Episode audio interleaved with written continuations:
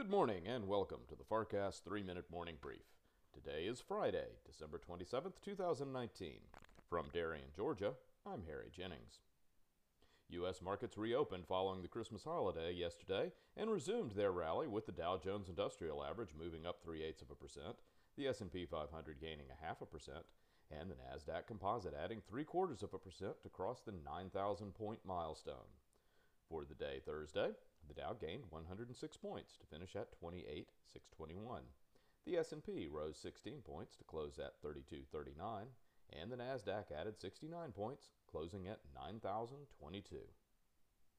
In headlines, a major winter storm is making its way across the southern Rockies today and is forecast to bring heavy wind and snow to the central and southern plains.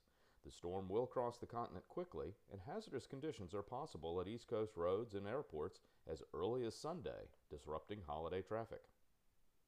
In international news, Israeli Prime Minister Benjamin Netanyahu has retained leadership of his Likud party by a vote of nearly 3 to 1.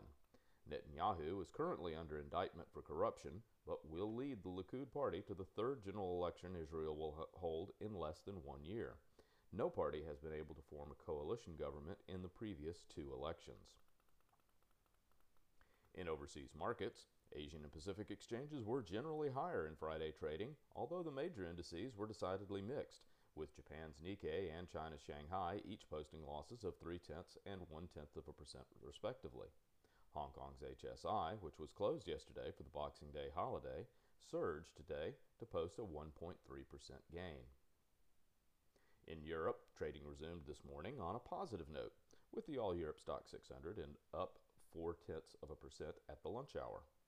Germany's DAX and France's CAC are both up six tenths of a percent, while London's FTSE is showing gains of four tenths of a percent at midday.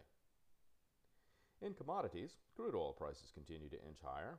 The West Texas Intermediate benchmark is now trading at $61.85 per barrel, up 17 cents from yesterday's final settlement.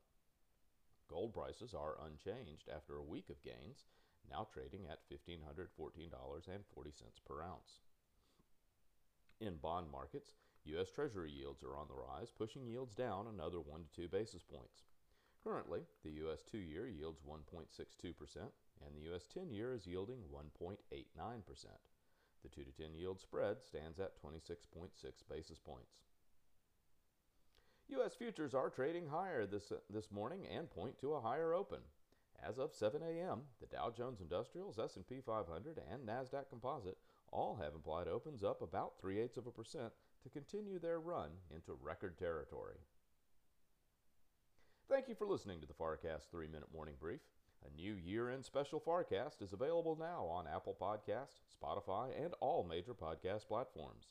The year end All Star Review features interviews with nine experts who have appeared on the FarrCast this year, giving their thoughts on the coming year.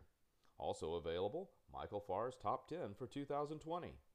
Subscribe to the FarrCast on your favorite podcast platform and never miss a minute. The FarrCast, Wall Street, Washington, and the world. From Darien, Georgia, and for the FarrCast, I'm Harry Jennings. From all of us at Farr Miller in Washington, have a great weekend and have a productive day.